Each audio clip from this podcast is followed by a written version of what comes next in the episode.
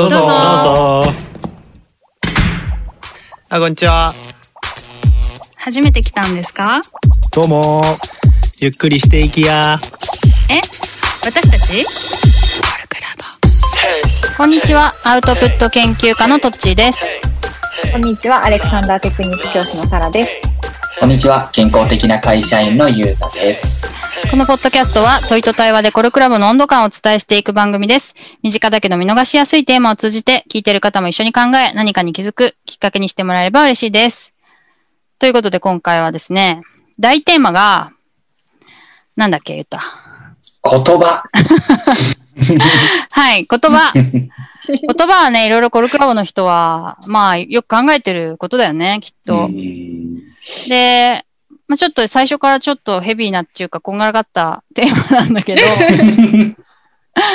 まあ、嘘をつくのはなぜ抵抗あるかっていうところをうん。考えたい。まあ、なぜかなんてわかんないかもしれないけど、うん。そういうことってあるよねみたいなことでもいいのかもしれないけどね。う。うんんまあ、私がなぜこれを出したのかっていうと、なんか子供がさ、なんかありがとうって言いなさいって言われてたんだよね。大人の人に。うん。うん。で、すんごいふてくされて、ああありがとうございました、みたいな感じなんだけど。でも恥ずかしがってるとかいうのもあるかなと思ったんだけど、後から聞いたら、うん。いや、全然ありがとうって思えなかったから言いたくなかったって言うんだよね。うん。ううん。ん。で、そこで、ありがとうって言いなさいって従わせることは、まあ、嘘をつきなさいって言ってることなんだよね。うん。でも、で、とか、あとなんかまあ、ありがたみをちゃんと丁寧にね、もうその時間をかけて教えるっていうのは、本当はそういうことまでやるべきだったのかもしれないんだけど、でもそんな小さなこまあそれはい小学生だけど、もっともっと小さい時から、謝ったり、なんか納得してないのに謝ったり、う。うんん。許してないのにいいよって言うってことはすごく抵抗があるわけだよね、子供とかでも。うんなぜなんだと。たかが言葉じゃん。たかが言葉じゃんっていう。そうだね。うんいや、でも抵抗あってほしいなって今すごく思った。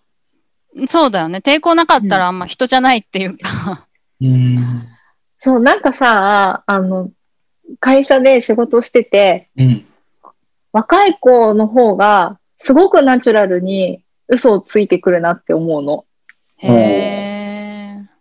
うん。いや、なんか自分もやってるのかもしれないんだけど、うんその、例えば上司に言われたことが気に食わない、納得いってない、こううん。先輩に言われたことがなんでだって思ってる、みたいな時に、でもめんどくさいし、ここで抵抗してもしょうがないし、あとりあえず聞いといてやりたいことやろう、みたいな感じで、あ、わかりました、やっておきます、みたいな 感じですごうん。く、すごく不満があっても全部スルーされるし、うん。なんか、そうその場はすごく綺麗にまとめて、でもやっぱ自分の言える人のところではあれが嫌だった。これがすごくムカついたっていうことはすごく言ってるのを両方見てると、すごく上手に嘘をつくなって、それは戦略でもあるなって思ったんだけど、うん。でも、やりたくないことは抵抗、その場で抵抗してもいいんじゃないかなと思って、なんかそのうん、うまく言えないんだけど、うん。そう、なんかそういうことをナチュラルにできるようになっちゃうのもちょっと寂しいことだなって思った。まあ、逆にその自分がその文句を言われる立場だった時に言ってもらえないことってすごい悲しいことだなって思ったんでね。うんう。ん。言われない立場になっちゃったんだって思いたくないなっていうう、んああ。うん、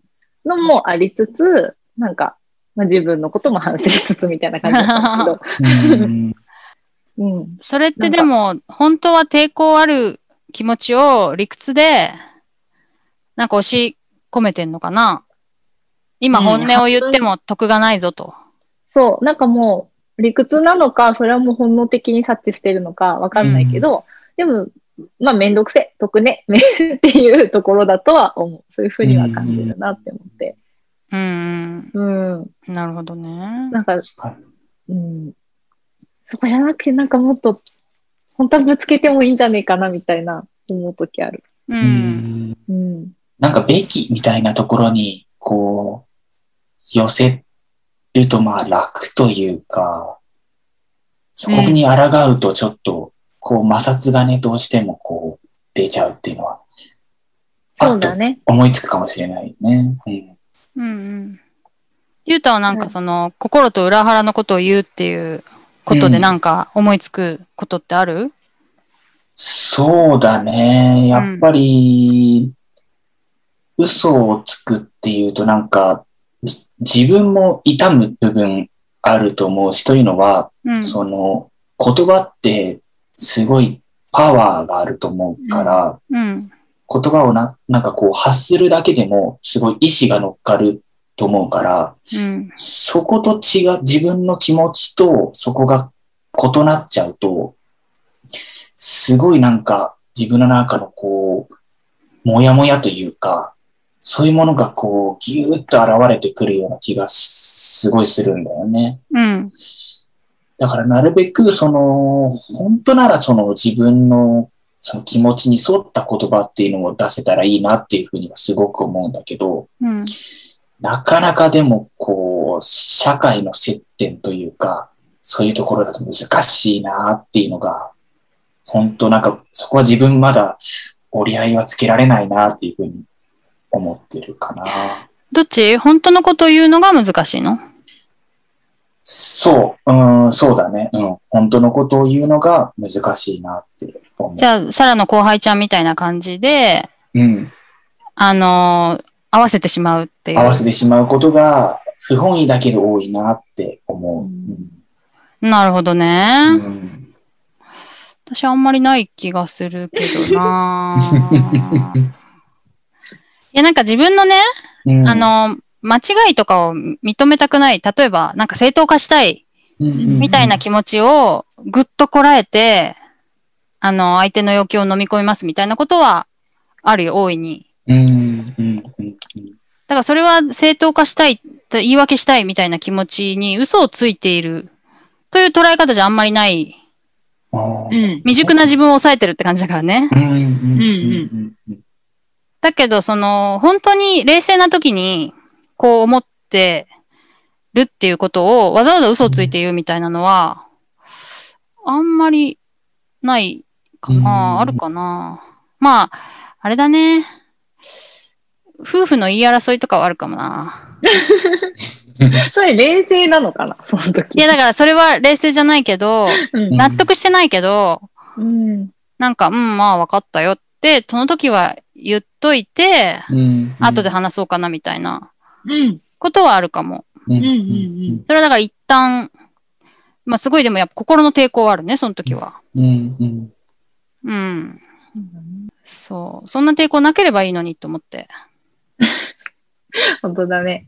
なんか今聞いてて、ちょっと言葉にさ、上手にできないんだけど、言葉がテーマなのに。うんだからそのさっきさ、トッチが最初に言ってくれたさ、お子様が、いや、だってありがとうって本当は思ってなかったし、言いたくないっていうのと、なんかその大人になって選んで、なんかこう、言ったり言わなかったりみたいなのって、なんかちょっとなんか、なんか質が違うような気がして今聞いてたんだけど、全然言葉にできない。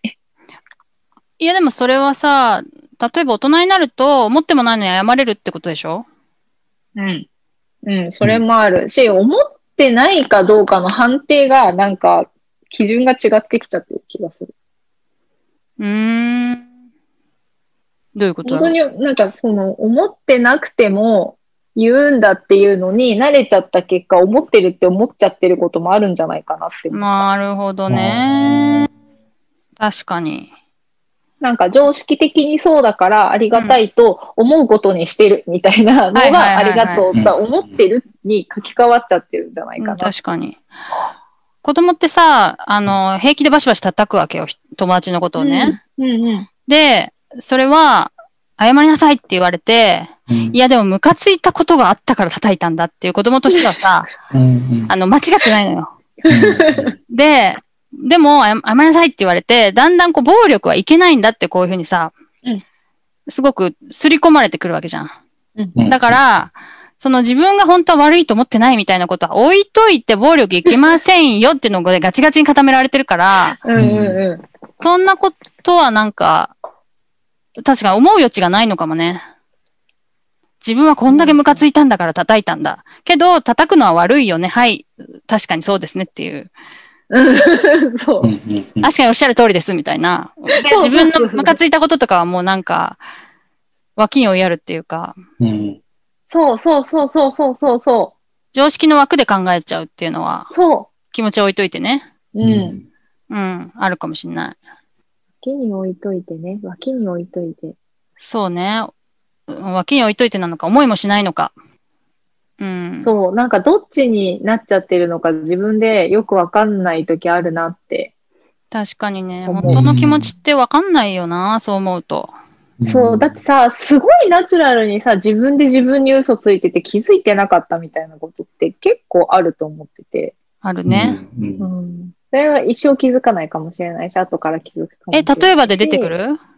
うわむずいか。ーああ、うん。私でもなんか、人との関係を円滑にするために嘘つくの得意だと思ってたうん時期があったんだけど、うんうん。そんなの簡単じゃんって思ってた時期あったんだけど、うん。それがめちゃくちゃ自分を苦しめてたなって後から気づいたうん。なというのはある。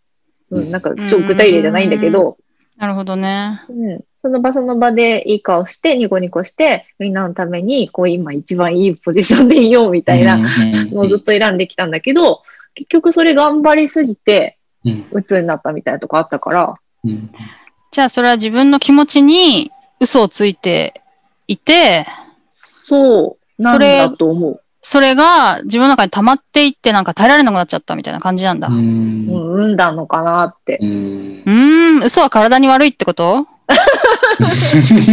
そうそう、ちょっとそういうところある。ね理由は他にもあったんだけど、はいでも。結局なんかそこの延長でいろんなものを受け入れられなくなった。うん、あうん。